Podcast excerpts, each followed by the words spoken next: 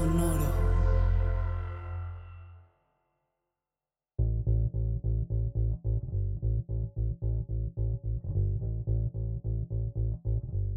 Barbie y el capitalismo blanqueado. Después de mucho esperar, Barbie, la nueva película de la directora Greta Gerwig, se estrenó en los cines del mundo. No es un estreno que pase desapercibido. Durante todo este año, Barbie, la película, se ha promocionado de todas las formas posibles. Un modelo ahora llamado 360, en donde podemos ver la imagen, la idea, los colores, el nombre de la película, en donde menos lo esperemos y cuando menos lo pensemos. Más allá de las cualidades de la película, ¿por qué los estudios de cine han optado por hacer insistentemente productos alrededor de juguetes, de videojuegos o de cómics? ¿Por qué se han dejado de contar historias para convertir a las películas en meros vehículos de promoción de algo más? ¿Es bueno o malo que el cine que veamos se haya convertido en esto? ¿Se abren nuevas posibilidades o se cierran puertas a narrativas mucho más comprometidas y, por supuesto, cercanas a nosotros? Para hablar del fenómeno mercadológico de Barbie, o de películas como Transformers, Lego o Super Mario Bros., invitamos al podcast Cinegarage a Norma Loeza, socióloga, maestra en estudios latinoamericanos y colaboradora en los proyectos Corre Cámara y Artes 9, ambas publicaciones electrónicas de análisis cinematográfico. Con ella vamos a debatir sobre si estas películas realmente quieren comunicarse con nosotros o son un truco más que blanquea productos y juguetes como Barbie, obteniendo además enormes beneficios. De eso trata este episodio. Yo soy Erika Estrada, esto es Cinegarage, aquí cabe todo el cine.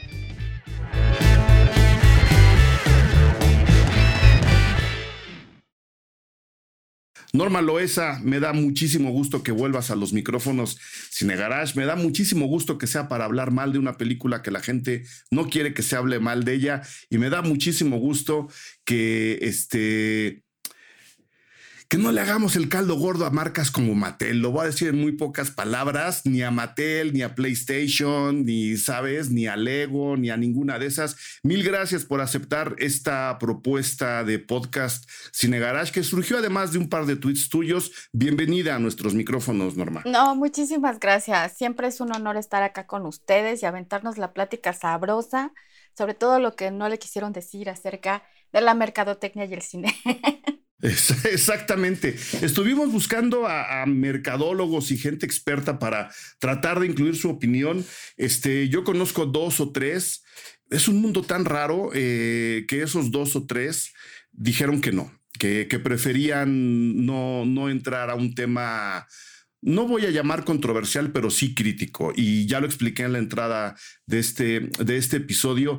La mercadotecnia está entrando a terrenos donde antes normalmente no se encontraba y las películas están abrazando a la mercadotecnia de una forma muy distinta a como se le abrazaba en el pasado, y nos podemos remitir hasta Star Wars, ¿no?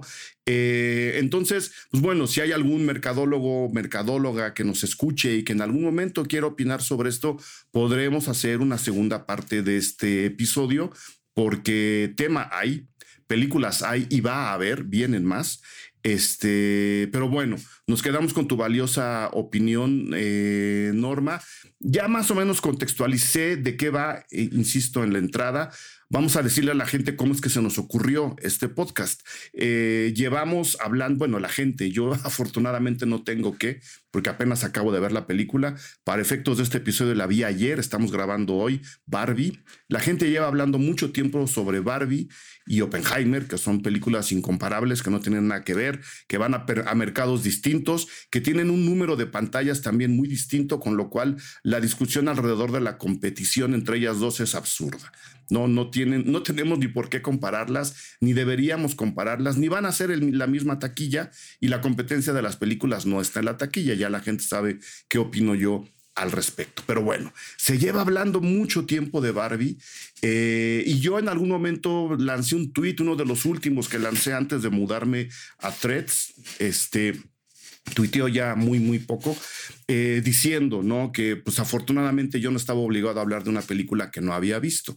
Y abajo de mi tuit apareció uno tuyo, Norma, en el que estabas desarrollando una idea interesante, cierta desde mi punto de vista, alrededor de cómo las películas, en especial los grandes estrenos del verano, las películas grandes de Navidad, otra movida comercial ahí enfrente, están dejando de contar historias hechas para el cine para incluir, en el caso de tu tweet, historias alrededor de videojuegos, ¿no? La más reciente se llamó Super Mario Bros. Se llamó Mario Bros. Ya no me acuerdo cómo se llamó la película, así de trascendentes. Explícanos tu tweet y cuéntanos un poco cuál es la idea que estabas desarrollando ahí, Norma. Bueno, es que a mí me parece, bueno, primero que nada, muchísimas gracias por la invitación. Después de Mario Bros, a mí me parece que sí la industria, y ya cuando hablamos de industria y hablamos de cine, creo que hay que diferenciar, digamos, el cine que hacen los grandes estudios y que sí o sí lo hacen para vender, ¿no? O sea, sí, es un tipo de cine que se hace, se ha hecho, no estamos hablando ni descubriendo el hilo negro, y se va a seguir haciendo porque de eso viven los estudios, ¿no?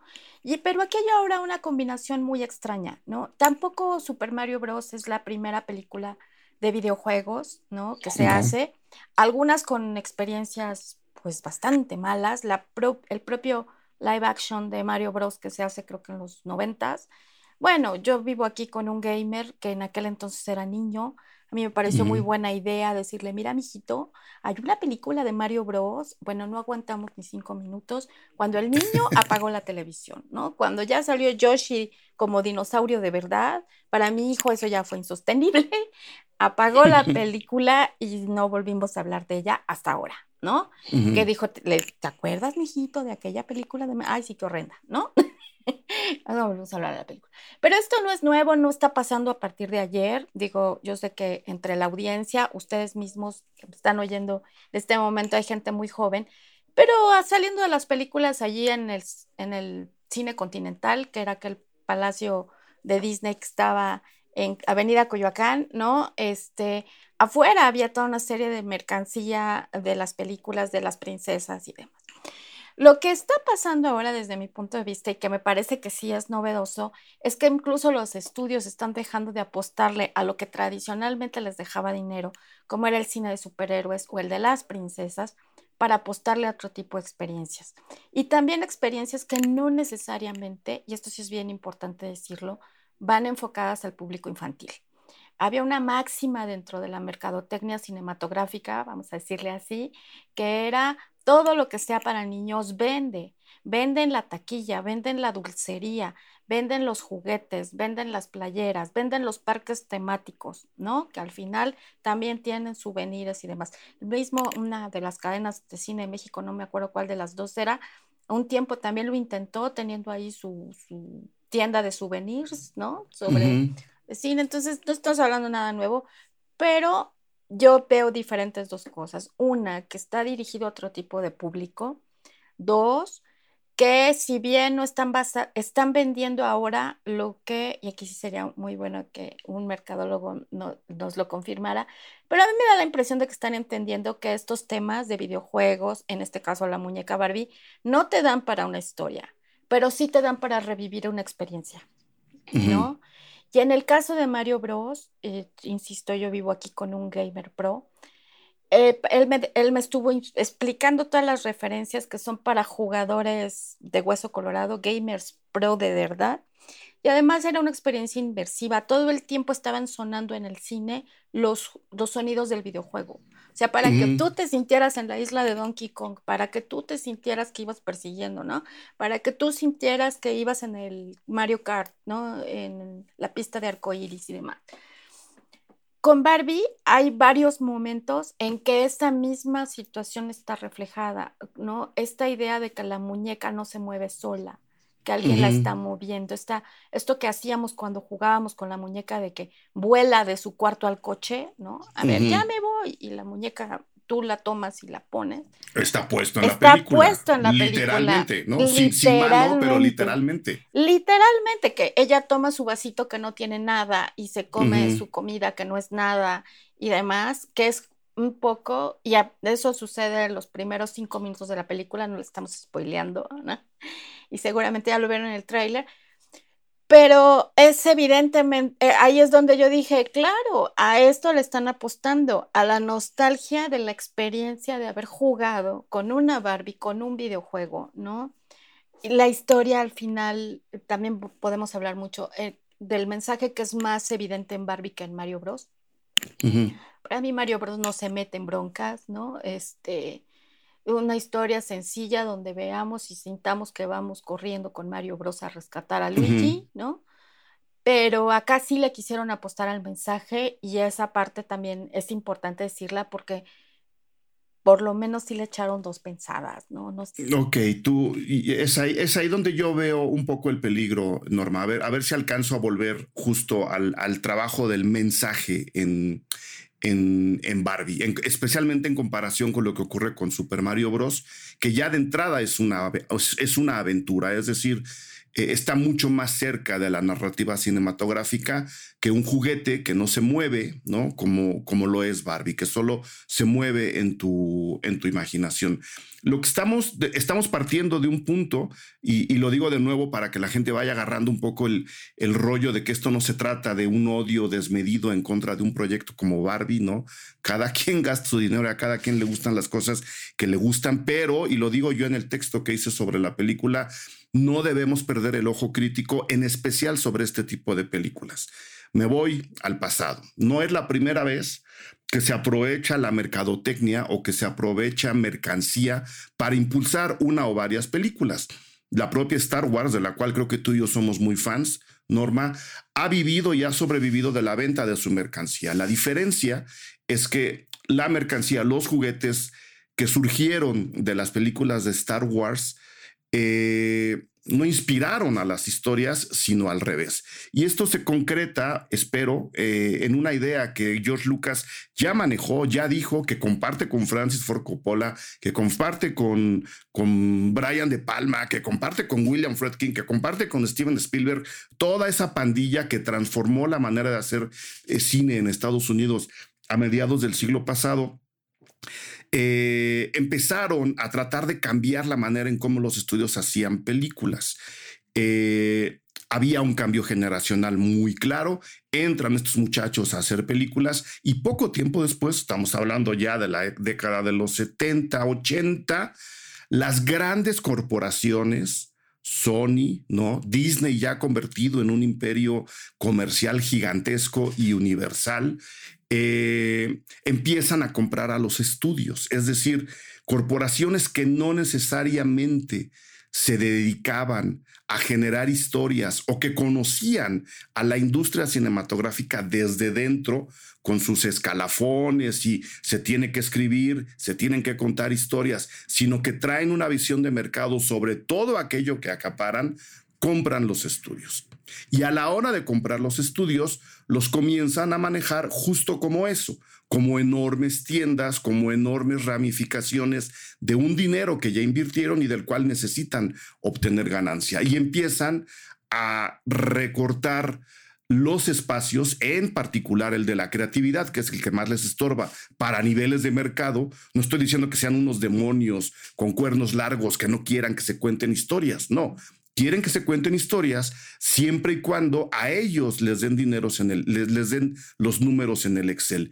Y a partir de ahí ha habido muchísimos intentos para convertir a las películas en algo viable para vender otra cosa. No necesariamente la película en sí, sino para vender otra cosa. Y las dos grandes vertientes que tenemos ahora, estando ya un poco de lado el cine de superhéroes, que mira que también tiene lo suyo, ¿no? Porque ahí estaban vendiendo cómics, ahí no me voy a meter porque el tema es otro.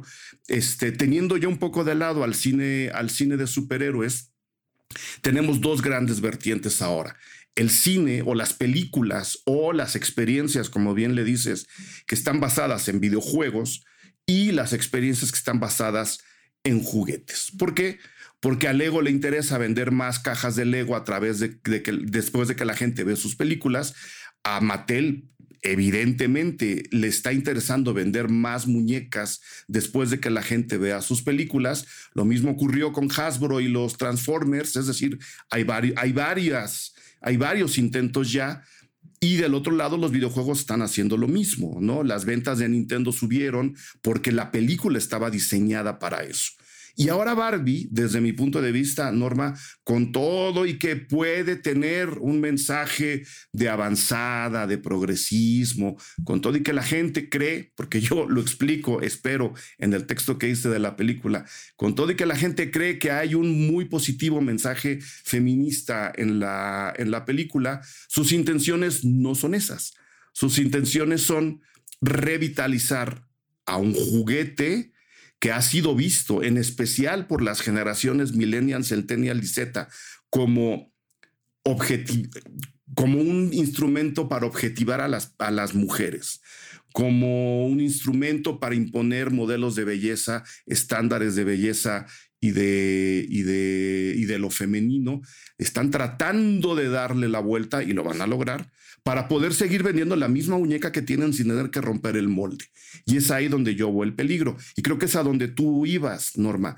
Estas películas no están hechas para niños. No, eso es muy curioso. Yo también la vi ayer, ¿no? En una función de preestreno. Y justamente ese es el fenómeno que a mí me llamó mucho la atención. Por supuesto había niñas, ¿no? Vestidas de rosa y demás. Pueden verla, no estamos diciendo que no tengan que verlas, ¿no? No, las niñas y los niños pueden ver la película. Y sería bueno que la vieran, porque también es verdad que si están esperando, y eso sí creo que fue pensado de manera inteligente. A ver, si yo lo que quiero es seguir vendiendo la muñeca, es claro que la muñeca ya no sirve para estas nuevas generaciones que ven otras cosas, que miran otras cosas y que juegan otras cosas. Uh-huh.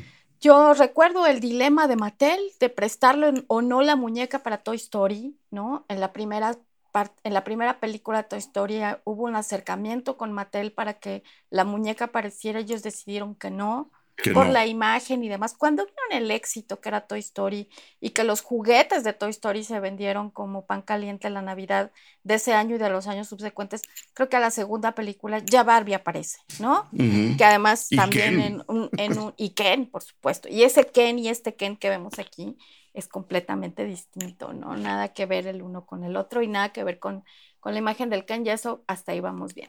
Y hasta ahí vamos bien en el punto de los aciertos, porque también es verdad que no es la primera vez que se hace una película de Barbie, pero las películas de Barbie se hacían con este objetivo de poner a Barbie princesa, poner a Barbie, y aquí hay una contradicción de fondo que me parece que la película sí trata de señalar, ¿no? Si Barbie era en su momento, es verdad que era una muñeca para jugar con una visión adulta, ¿no? Es decir, ¿qué aspiran a las niñas de grandes? Era un modelo aspiracional. Lo es. Y lo podrá seguir siendo, aunque bueno, ya todo el mundo sabe que ese estereotipo de belleza, pues evidentemente no corresponde al de la mayoría de las personas humanas que vivimos acá. Si Barbie podía ser licenciada, doctora, arquitecta y demás, a la hora de la hora, las películas que se hacían de Barbie eran de Barbie princesa, ¿no? Uh-huh. Barbie princesa Disney, Barbie princesa rockera, Barbie princesa no sé qué, Barbie la princesa y la vagabunda, ¿no?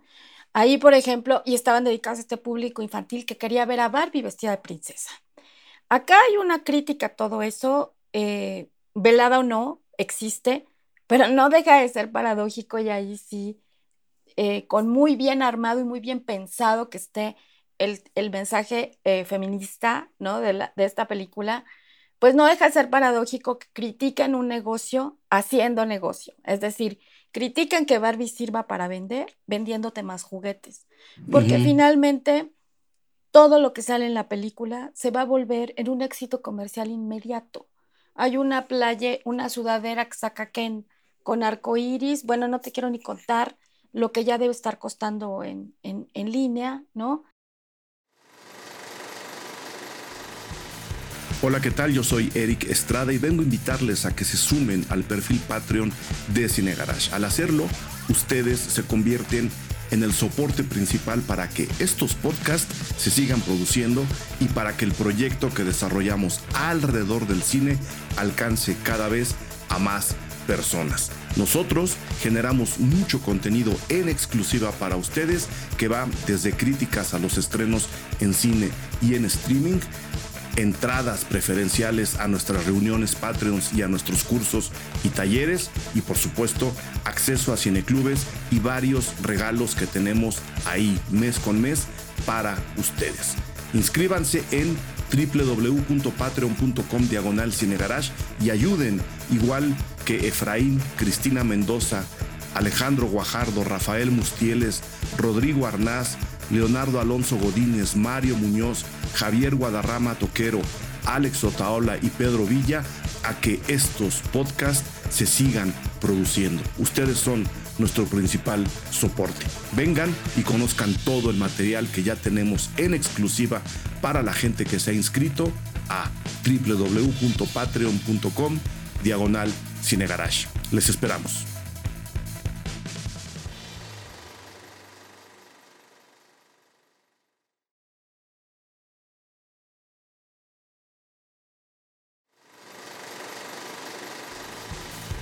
Hola, ¿qué tal?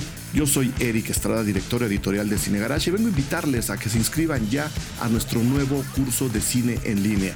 En él vamos a explorar, a analizar, a entender y a divertirnos, por supuesto, en un recorrido que nos va a llevar a lo largo de toda la historia del llamado film noir o cine negro. Es decir, vamos a arrancar muy atrás en el expresionismo alemán y personajes como el primer vampiro del cine, que es Nosferatu, y vamos a recorrer toda la historia del thriller, del cine de detectives, del cine de asesinos en serie, también hay algo por ahí, hasta llegar a antihéroes como el mismísimo John Wick o historias como Titán que llegan desde Francia. Sombrío, la larga sombra del film noir es el nombre del nuevo curso de cine que impartiré aquí en Cinegarage. Toda la información y todos los datos extras que ustedes necesiten, pídanla a joaquin@cinegarage.com. Ya se pueden inscribir, iniciamos el 1 de agosto, son 12 horas de curso y de verdad les aseguro nos la vamos a pasar muy bien. Sombrío, la larga sombra del film noir, el nuevo curso de cine Cinegarage en línea, ya está abierta la inscripción, ya les esperamos ahí, vengan, nos la vamos a pasar muy bien. Informes en joaquin@cinegarage.com.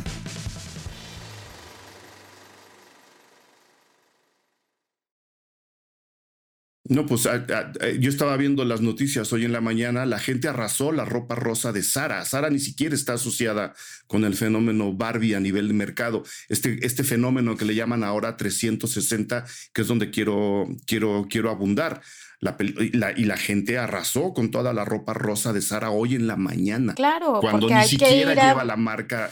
siquiera lleva la marca, Porque hay que ir a ver Barbie vestida rosa, hay que ir a ver Barbie con cosas rosas, el accesorio rosa y demás. Está muy bien, pues, para el chacoteo y demás, ¿no? Pero el punto es ese. Vamos, los estudios nunca han hecho cine con el objetivo de crear cine de arte, no estamos en este plan. Pues, ni se los vamos a pedir. Digo, por si alguien nos dice, ay, es que a los críticos ya vienen a decir que... No, tampoco vamos a negar, ¿no? Que Barbie es parte de las vidas de muchas mujeres de mi edad. Sí. Yo sé que usted es muy joven, los que están aquí son muy jóvenes, los que seguramente nos oyen son muy jóvenes. Pero incluso de las Barbies cuando no había toda esta mercadotecnia. Mis hermanas y yo, y las voy a ventanear a ellas también, pues qué caray. Jugábamos con las Barbies, con cajitas de medicina hacíamos los muebles, porque no había la casa de Barbie, no había el Corvette de Barbie, no había una señora en el tianguis de donde vivíamos, ahí en la Jardín Balbuena, que vendía ropita que ella hacía de Barbie, y nosotros ahorrábamos para comprar la ropita de Barbie. La cama, les voy a contar, ¿verdad? Eran cajas de pasta de dientes pegadas, y le poníamos una cobijita encima y esa era la cama de la Barbie, ¿no? Entonces, esa parte, creo que si uno ve la película cuando la muñeca vuela y demás, y este rollo de cómo era una imagen, estaba pensada para que las niñas tuvieran una imagen de la vida adulta, que no fuera la maternidad. Justamente eso también la película lo expone, ¿no? Estas ya no eran muñecas para cuidar, ¿no? Para cambiarlas, bañarlas. No, era un modelo aspiracional. Como era un modelo aspiracional y en esa parte estábamos muy bien, ¿no? Y ahí vamos muy bien y ahora Barbie hace de todo y nada más le falta ser presidenta de la ONU, ¿no? Y cosas así, ¿para qué pensamos? Pero en ese camino hay una contradicción de fondo y es que yo te estoy vendiendo esta idea a partir de todo esto que significa la vida perfecta, ¿no? Yo creo que la película, si pudiéramos nombrar algunos de sus aciertos, es que la película sí señala y no mira para otro lado cuando se trata de señalar estas contradicciones, ¿no? Uh-huh. Sí las tiene por ahí. Creo que fue valiente de su parte, por lo menos salir y decir, sí hay todo esto, Barbie, pero yo insisto, bueno, si está todo esto, si están viendo estas contradicciones, finalmente estamos cayendo en lo mismo. Barbie sigue siendo, al final, puro amor y pura dulzura y todos debíamos querer ser como ella, ¿no? Déjame meter oscuridad al programa, Norma, porque evidentemente, y lo acabas de demostrar, eres una gran persona. Eres muy, muy buena persona. Yo no lo creo. Y justo ayer viendo la película, intentando de que me gustara. No voy a negar, como dices, que la película tiene muchos aciertos formales, desde mi punto de vista, la mayoría de ellos, ¿no? Hay momentos realmente divertidos. Yo creo que Ryan Gosling hace un muy, muy buen trabajo. O sea, desde el punto de vista formal, la Margot Robbie, o sea, es la película en donde menos he podido quitar los ojos de la pantalla, ¿no? Ella, el trabajo que se hace desde lo visual para tenerla a ella nació enfrente. Nació para el papel, creo yo. Es no alucinante. Puede haber otra Barbie. Desde ahí no tengo ningún problema, pero sí quiero dejar claro que para mí la mayor parte de los aciertos, igual que con Oppenheimer, pero esto no es un podcast de Oppenheimer, la mayor parte de los aciertos de Barbie son formales. Yo sí creo, Norma, que la contradicción de la que tú hablas de me están hablando de Barbie tratando de renovar la imagen para que yo compre más Barbies, es una visión enteramente empresarial y de mercado.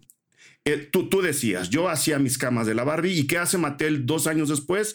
Fabrican la casa de la Barbie y fabrican la cama de la Barbie para vendértela. Claro. Como toda empresa, van atrás de su mercado, van respondiendo a lo que ven, y eso queda muy claro incluso en la película, porque saben que lo han hecho.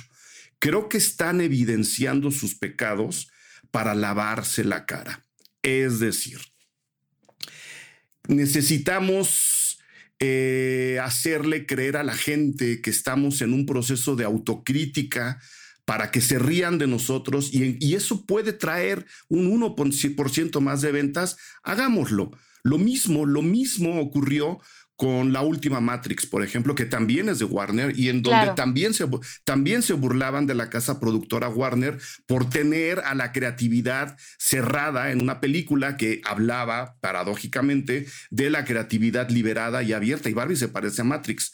Eso lo dejo en mi texto, ¿no? Pero ahí, ¿no? Ya Warner estaba ensayando este proceso de autocrítica que a la hora de asociarse, en este caso con Mattel, que como marca funge como productora de la película, o sea, la productora obvia y en mayoría de la película es la marca, la clave, la fórmula que a ellos ya les funcionó es habla mal de ti, dile a la gente que te equivocaste, sabiendo que te equivocaste, porque entonces, aceptando tus pecados, mira qué católicos salimos, van a poder comprar la muñeca evitando esa contradicción de la que tú estás hablando, Norma.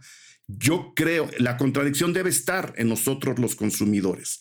Voy a seguir comprando este juguete sabiendo que la marca está haciendo esta película, mucho Greta, ¿no? Y mucho lo que tú quieras, pero lo hacen para validarse y mucho Rodrigo Prieto están jalando al talento para validar un mensaje que se está convirtiendo en un anuncio de 2 horas de un juguete que ya no funcionaba éticamente y que ellos te hacen creer que renunciando a esos pecados éticamente el juguete está lavado y en consecuencia lo puedes comprar con un cargo de conciencia menos a la hora de pasar la tarjeta de crédito. Yo creo que opera la inversa, Norma. Saben perfectamente que esa autocrítica, y estoy entrecomillando, les va a representar ganancias y en consecuencia la hacen evidente e incluso burda, como ocurre en la película.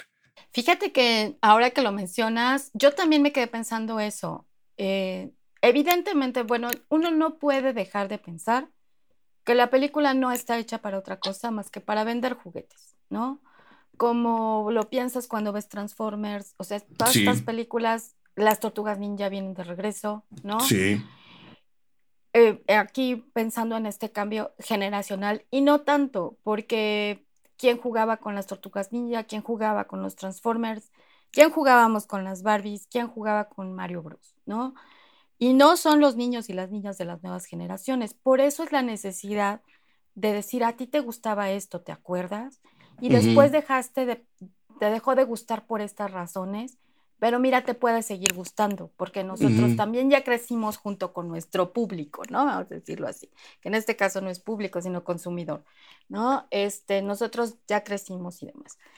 Creo que para hacer semejante cosa, sí necesitabas traer a los mejores, ¿no? Claro. La película de Mario Bros. También está de una hechura sensacional, y exceptuando el doblaje de Chris Pratt, todo lo demás perfecto, ¿no? Sí, no, perdón, pero sí, digo, pero además se dan cuenta de la mala leche de los seguidores de Mario Bros. De Ocoso Colorado, y por ahí meten la voz del Mario Bros. Original en uno de los tíos, creo que es, que tiene la voz, para que no digan que no los toman en cuenta, ¿no?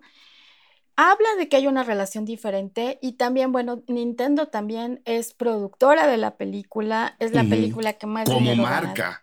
Pero además muy curioso, porque entonces pareciera que es como la rebelión contra Disney, ¿no? Mientras Mario Bros. Hace millones de dólares en todo el mundo con la película, Pixar no da una, ¿no? El gran emporio que era Disney, a cuenta quizás de estos y otros errores, por cuenta abajo. Elementos no tiene modo de competir con Barbie, ¿no? Digo, ahorita pensando en que están ahorita en cartelera compitiendo. Las dos, sí. Las dos. Elementos, antes una película de Pixar para el verano era éxito seguro. Todo el mundo sabía que esa era la Navidad de los estudios, de las salas de las salas de cine, de las distribuidoras y de los que venden juguetes, ¿no? Realmente una película de Pixar en verano era arrasar, y ahora difícilmente va a lograr recuperar lo que gastaron en su producción. No tiene modo de competir con Barbie. Por lo de Barbie también lo han estado calentando. Sí. Bueno, sí, o sea, finalmente volvemos a lo mismo. Esto está pensado con un ámbito mercadológico, ni de arte ni cinematográfico. Yo me pregunto, y esta es una duda que me queda después de ver las dos películas y de ver el éxito que representan, y que sí van a cambiar, digamos, en los próximos años lo que vamos a ver. Creo que vamos a dejar de ver películas de superhéroes ante los rotundos fracasos. Si esto se hace para hacer negocio, algo bueno debería tener el mercado, ¿no? Que finalmente se dieron cuenta. Pero fíjate que es muy curioso, porque yo la diferencia que encuentro entonces también, esta ideología libertaria de los superhéroes ya no pega. O sea, también aquí yo creo que van a seguir por el mismo camino, intentar lavarse la cara. O sea, ¿ya qué le dice al mundo un Capitán América que fue creado durante la posguerra, no? No, en un mundo que no puede tener una guerra entre Ucrania y Rusia desde hace 2 años, por ejemplo, ¿no? Ay, que ya el que me vengan a decir que necesitamos superhéroes, bueno, pues a qué horas llegan, porque esto está cada día peor. Entonces, creo que eso ya quedó demostrado, que a la gente ni le está gustando, ni le da para más, ya vio lo que quería ver. Adiós, bye. Y entonces busquemos nuevas alternativas. Creo aquí que hay ventajas. A ver si estamos hablando de esa ventaja, ya no va a haber cine de superhéroes. Alternativas, a ver si estamos en el mismo canal, Norma, que que no tienen que ver con lo cinematográfico, no, sino con el mercado. No. Ellos lo único que quieren es seguir vendiendo esas películas. Claro. No quieren contar otras historias, simplemente quieren meter en la pantalla lo que les vaya a dar más ganancias. Estamos no, claro, en el mismo canal. Por supuesto, estamos hablando de películas que están hechas para eso. O sea, no se filman, volvemos a lo que decíamos hace un momento.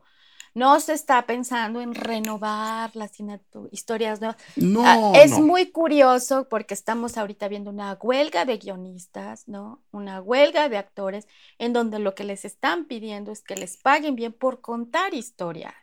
Ya estamos viendo que los estudios ahorita con la mano en la cintura lo que nos están diciendo es que yo puedo hacer las historias que quiera, del modo que quiera, con inteligencia artificial y artificial, porque yo las hago para ganar dinero. O sea, parafraseando un poco a Residente, yo esto lo hago para divertirme y para ganar dinero, ¿no? Esto lo hago para ganar dinero, punto, ¿no? Siempre ha existido este cine que tiene ese propósito. Sí. Siempre ha sido el eterno conflicto con este cine que propone, este otro cine que cuenta las historias de gente como tú y como yo, de la gente que está en la calle, de las desgracias, claro, de las tragedias, de la opinión política, de este cine militante, ¿no? No se trata de eso, y es tratar de restaurar un nicho de mercado que venía para abajo, ¿no? Y a mí lo que me preocupa, y por eso insisto, y lo dije en una participación en radio justo la semana pasada, nos están domesticando el ojo crítico de la gente. Y por eso vuelvo al fenómeno de promoción de mercado, tanto de Barbie como de lo que pasó con Super Mario, lo que pasa con las Lego cada vez que salen, que hasta los Oxxos, ¿no? Estas tiendas de conveniencia para la gente que nos oye fuera de México, son tiendas que normalmente abren muy temprano, cierran muy tarde, algunas de ellas están abiertas toda la noche, donde uno puede encontrar pues prácticamente todo lo que encontraría en un súper, pero en pequeñito. Hay una muy cerca de quien sea y siempre, ¿no? Se visten o de Lego o de, ¿sabes? De Super Mario, dependiendo las películas que están en cartelera. Ante este embate de mercado, yo creo que muy buena parte, especialmente de las nuevas audiencias, pero de la gente que va al cine y de la gente que le gusta el cine, se está perdiendo el ojo crítico, y a mí eso se me hace súper, súper estresante. ¿A qué me refiero? Fenómenos como Barbie con esta promoción en Google, ¿no? Tú tecleas el nombre de Ryan Gosling y tu pantalla de computadora en automático se transforma en Barbie. Hubo un Airbnb que se revistió de Barbie para alquilar la casa de no sé dónde de la muñeca. Ropa por todos lados, comida, bebida, ¿no? Y le están llamando un juego de mercado 360, es decir, a donde vayas y como estés, te vas a topar con algo de Barbie. Y además, para mí no necesariamente ganan dinero. O sea, el que haya una señora vendiendo los elotes de Barbie, a los estudios no les representa ninguna ganancia. Nada, no. Pero porque el estudio lo que quiere es vender muñecas. Exacto. No la película. Si la película es un éxito es porque va a vender muñecas, no porque meta $12 mil millones el primer fin de semana. Esa es la enorme diferencia que mucha gente no está viendo. Estando tan mal como estamos, que la gente ya mide el éxito de una película a través de la taquilla y no de su discurso. Esta película en particular, que es el resultado de muchos ensayos previos que ya mencionamos, ¿no? Desde Transformers hasta Super Mario, va a triunfar no por la taquilla, que va a ser enorme, porque la película, ya dijimos, tiene lo suyo.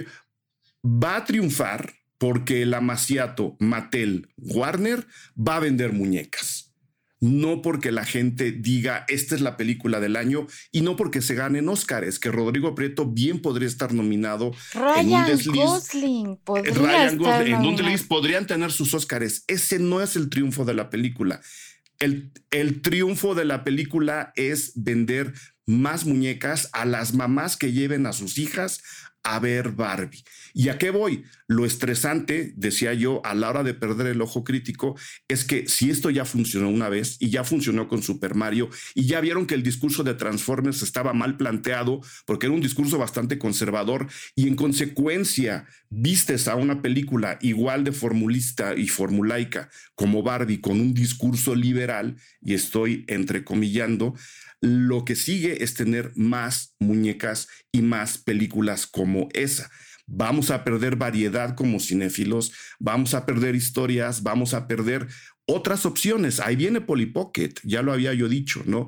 Como ya funcionó Barbie, no en la taquilla, sino en la promoción. Y luego van a venir las Bratz y las Kardashian van a hacer el papel. ¿O cómo? Exactamente, exactamente, porque lo que toca ahora es hacer anuncios de 2 horas en los cines para vender, en este caso, juguetes o, en otro caso, videojuegos, que son cosas que los niños no compran, lo compran los papás.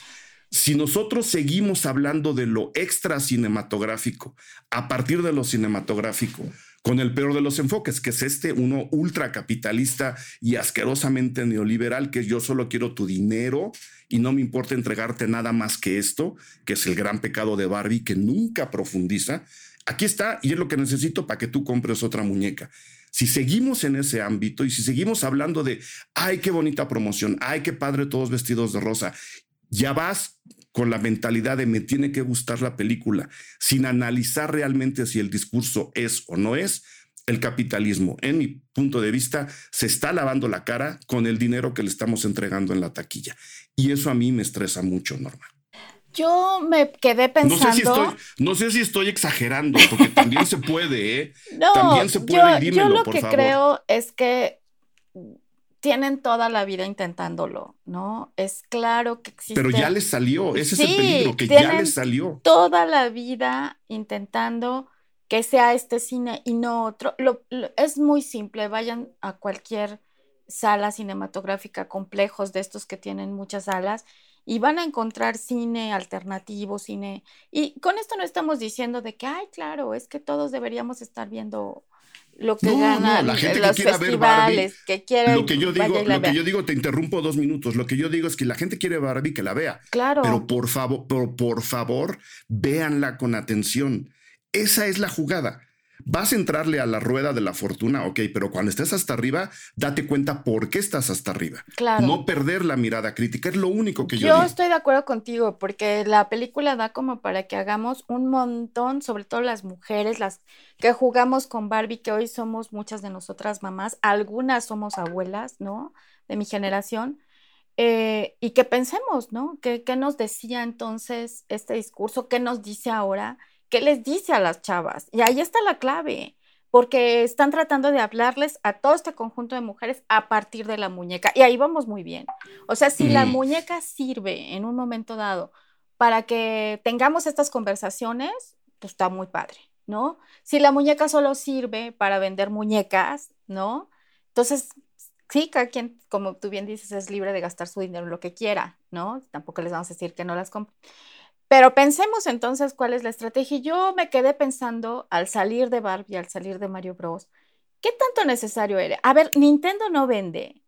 Mattel no vende. Claro que venden. O sea, ya vendían mucho, ¿no? Claro que venden. O sea, porque ese es otro de los argumentos, ¿no? Dicen, no, pero ¿cómo crees? Si esto siempre ha sido un negociazo. No, pues claro que es un negociazo. Lo tenemos todos. Tan es un negocio. Nintendo nunca había querido hacer una película de Mario ellos con la producción. La otra cosa que le dieron permiso, creo que hasta la fecha se arrepienten de haberlo hecho, y nunca habían querido, había dibujos animados y algunas que otras cosas así, pero nunca se habían querido aventar, ¿no? Hacerlo. Porque no sabían cómo, y porque además no querían regarla, porque para ellos Mario Bros. Sí es una marca muy cuidada, ¿no? Para los japoneses Mario Bros. Es casi un símbolo nacional, ¿no? Entonces no iban a arriesgarse a hacer una cochinada, ¿no? Digamos. Y lo lograron. La película, por supuesto, si la comparamos con... Y además es increíble, ¿no? Japón es un monstruo en animación que tiene historias animadas increíbles. Ahí está toda la tradición del anime, por ejemplo, que tiene historias que bien podrían dar para una secuela de películas interesantísimas.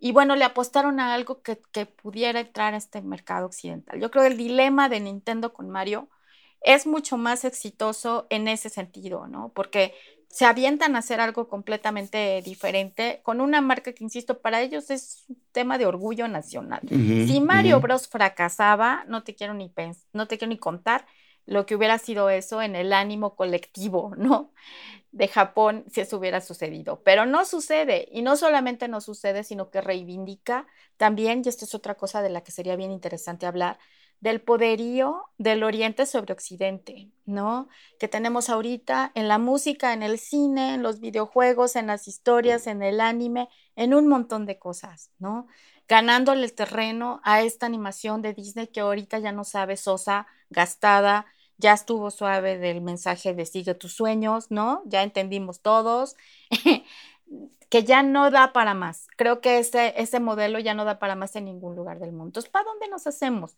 Pues nos hacemos a vender estas nuevas generaciones que además ya no quieren historias, quieren experiencias.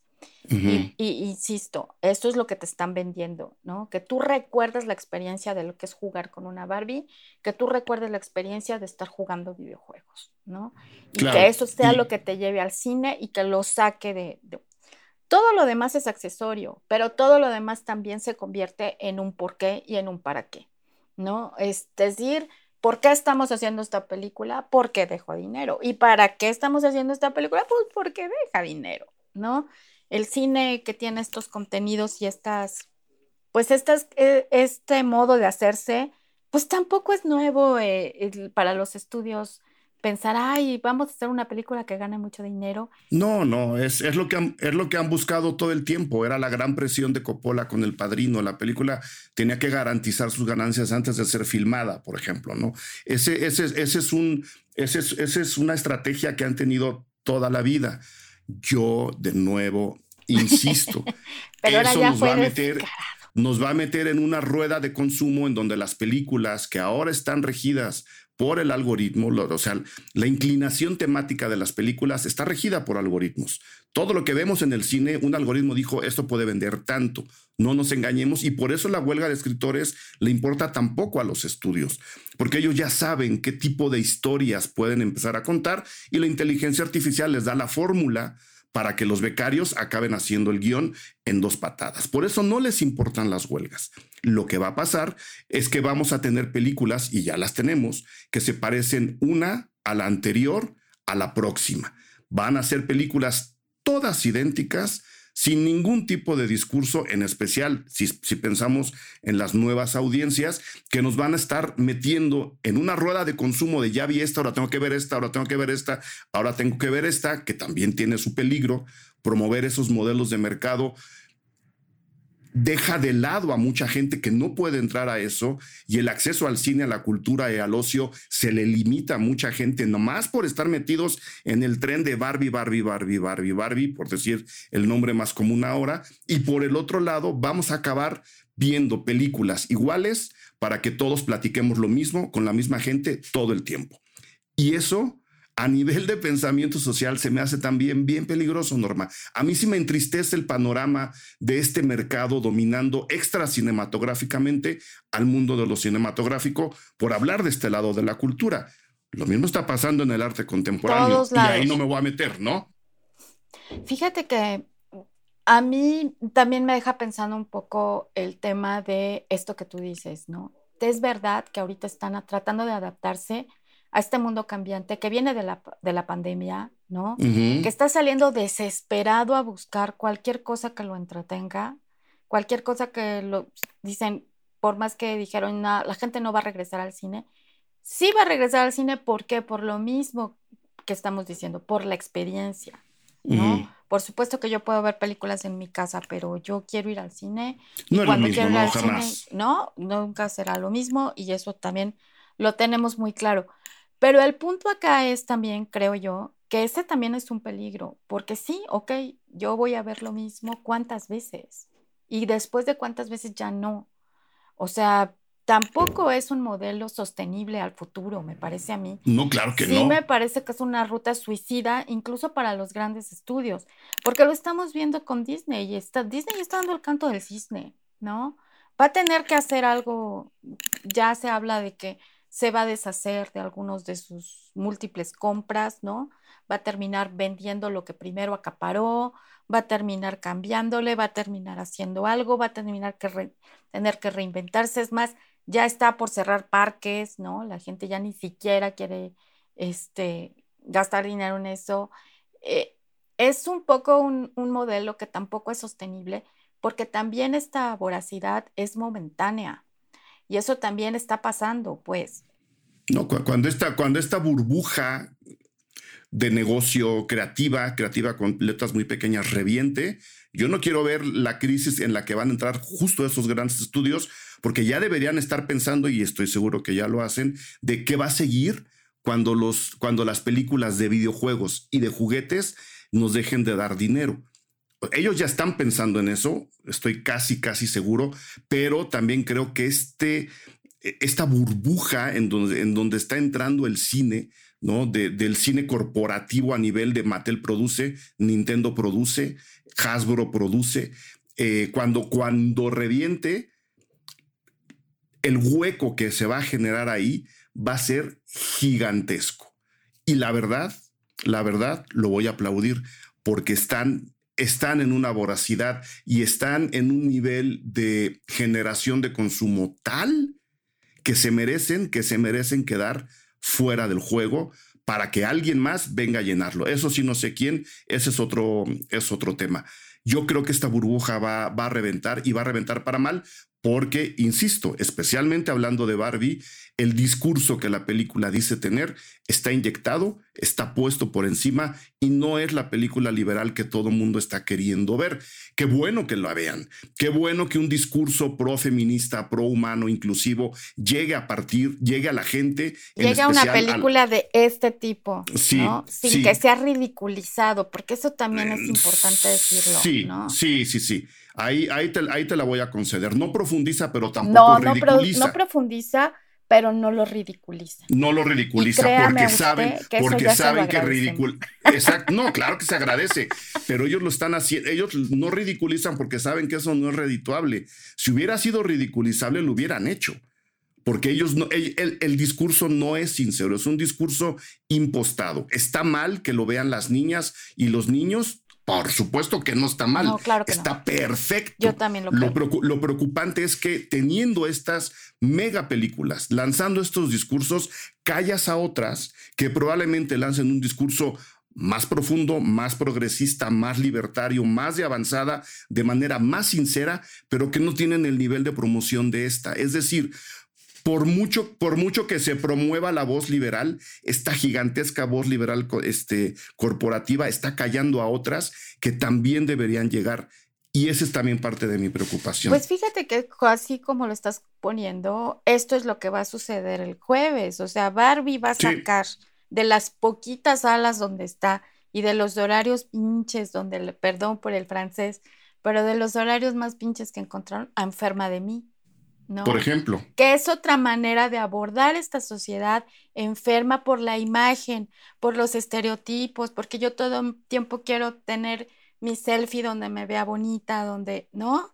Que es justamente la crítica a estos estereotipos impuestos que además nos obligan a estar todo el tiempo pendiente de la imagen sin fondo.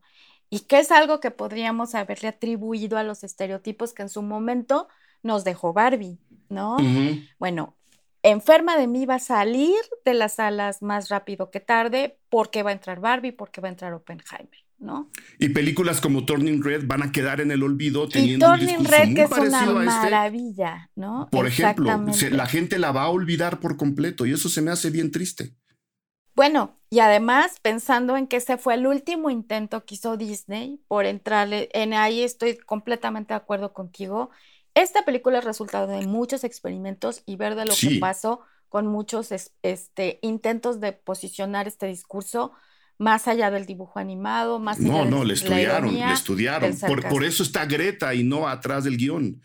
Claro. O sea, por eso, porque ellos saben sacar las rebanadas de donde se necesita para armarle el pastel a Mattel, por supuesto. No, Mattel, yo creo que dijo a mí, tráiganme lo mejorcito que tengan, porque vamos por todas, ¿no?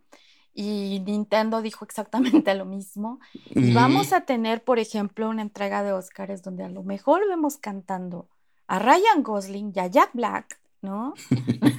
Y me va a encantar ver eso. Está bien, ¿no? Debo confesar. Para quien lo vea está bien. Pues, me va a encantar ver a Jack Black. Jack Black tiene una potencia vocal brutal. Otro día hablamos de Escuela del Rock, por ejemplo, ¿no? O de ¿cómo se llama su banda? Se me acaba de escapar.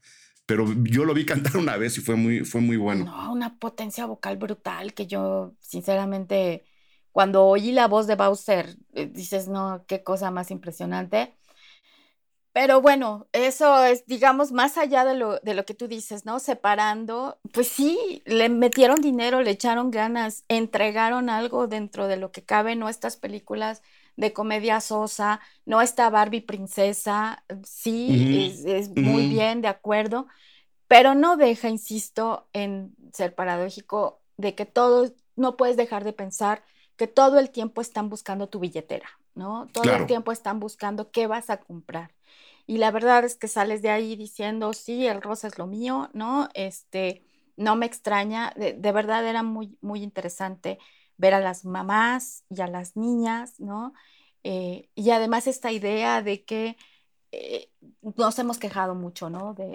Incluso es una manera despectiva de tratar esta política hacia las mujeres, por ejemplo, que le llamamos el pintado de rosa, donde dicen que son muy incluyentes, donde dicen que sí estamos en igualdad de condiciones, pero todo es un lavado rosa para cubrirlo, ¿no?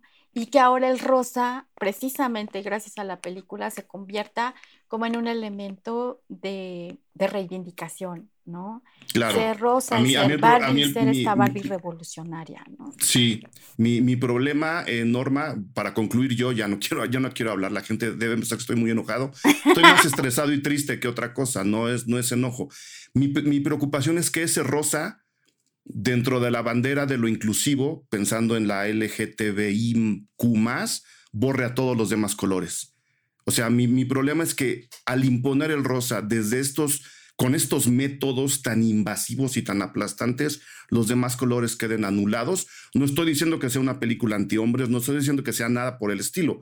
Ya lo dije, esta enorme voz va a callar a otras y eso me entristece.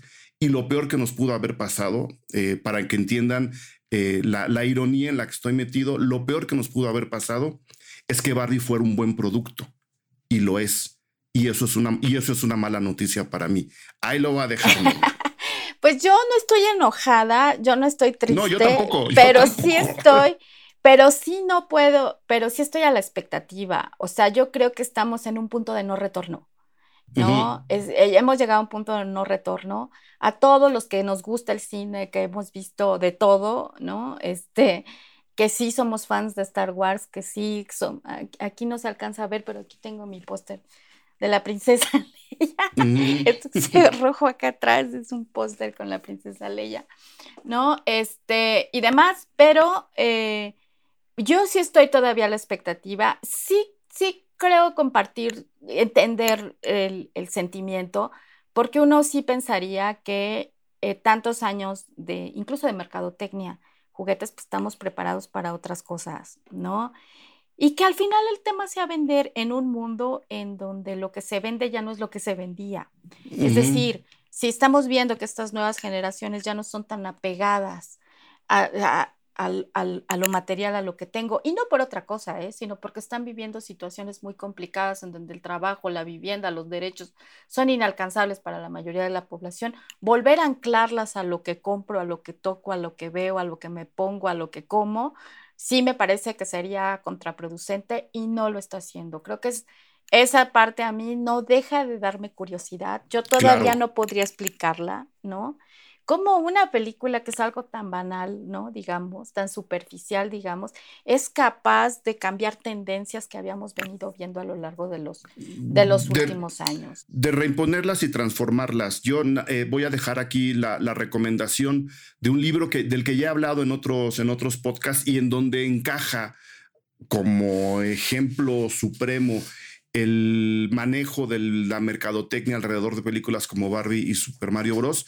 Es un libro de Benjamin R. Barber que se llama Consumed, o sea, como consumido.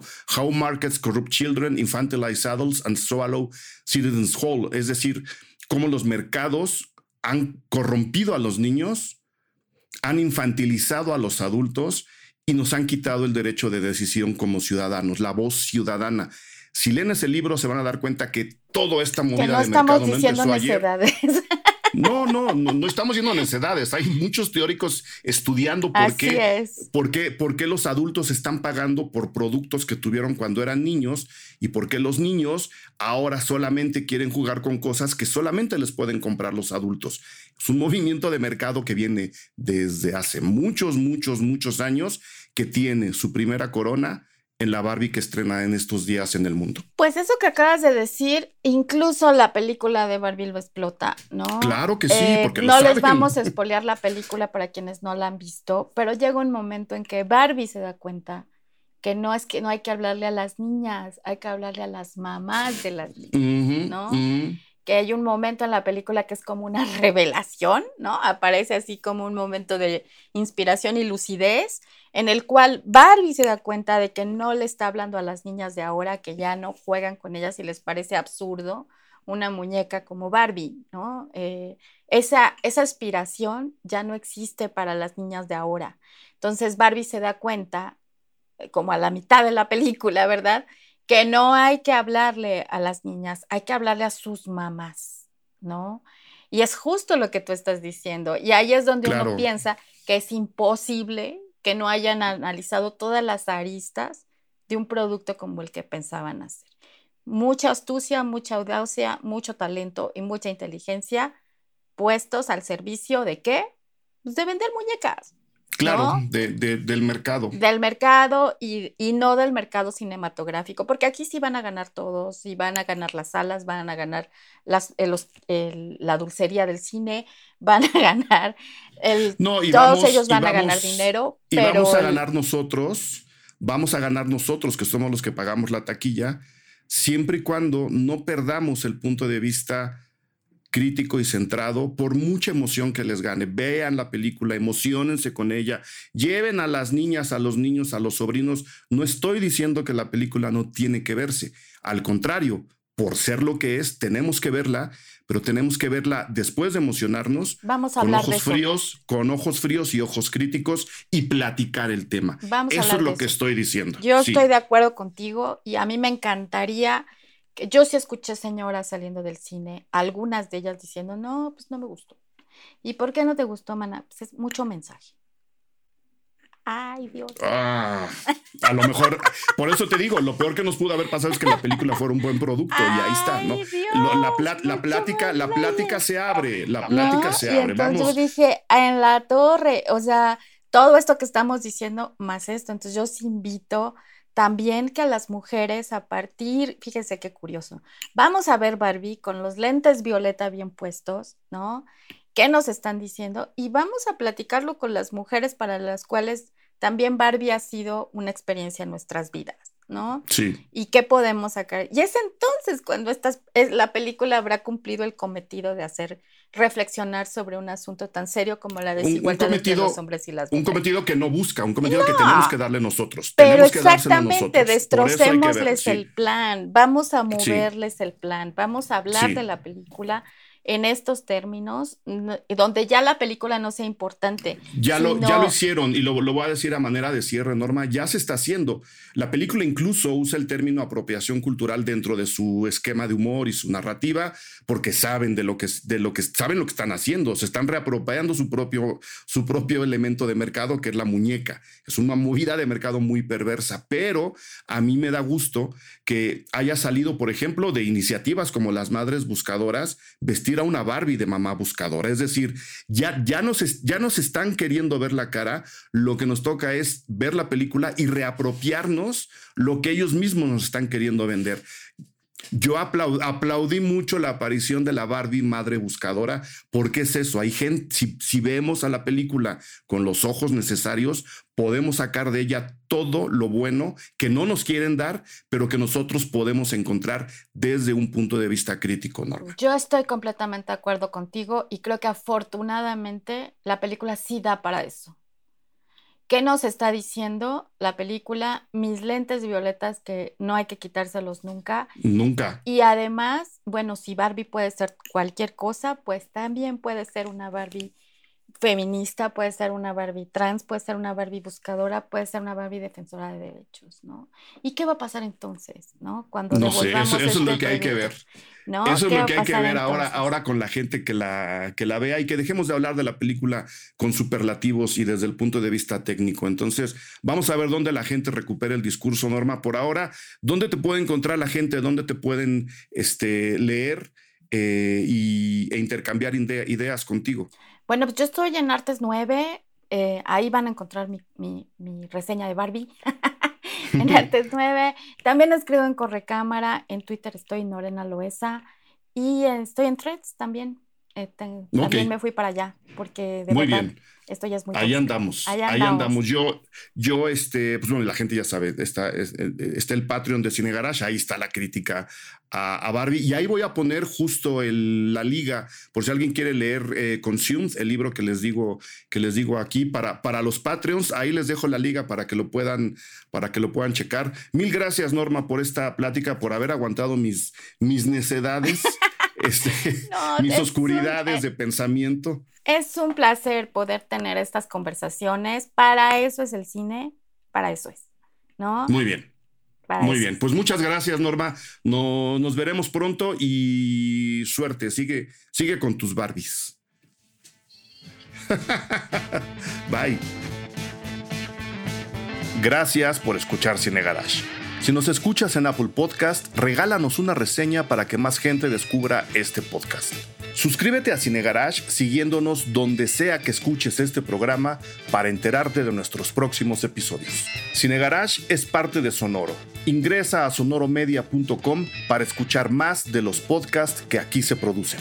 Este episodio fue producido por Brenda Bulnesmeni, Fernando Santamaría. Agradecimientos especiales a Paco de Pablo y Héctor Fernández Mosqueda.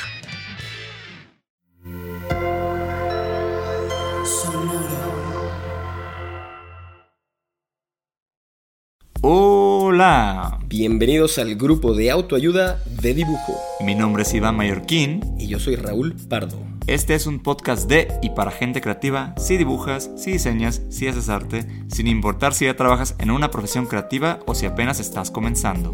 Aquí encontrarás consejos útiles y sin pretensiones que te ayudarán a navegar mejor estas aguas y a navegarlas con buena compañía. El grupo de autoayuda de dibujo está disponible en cualquier plataforma en donde escuches tus podcasts.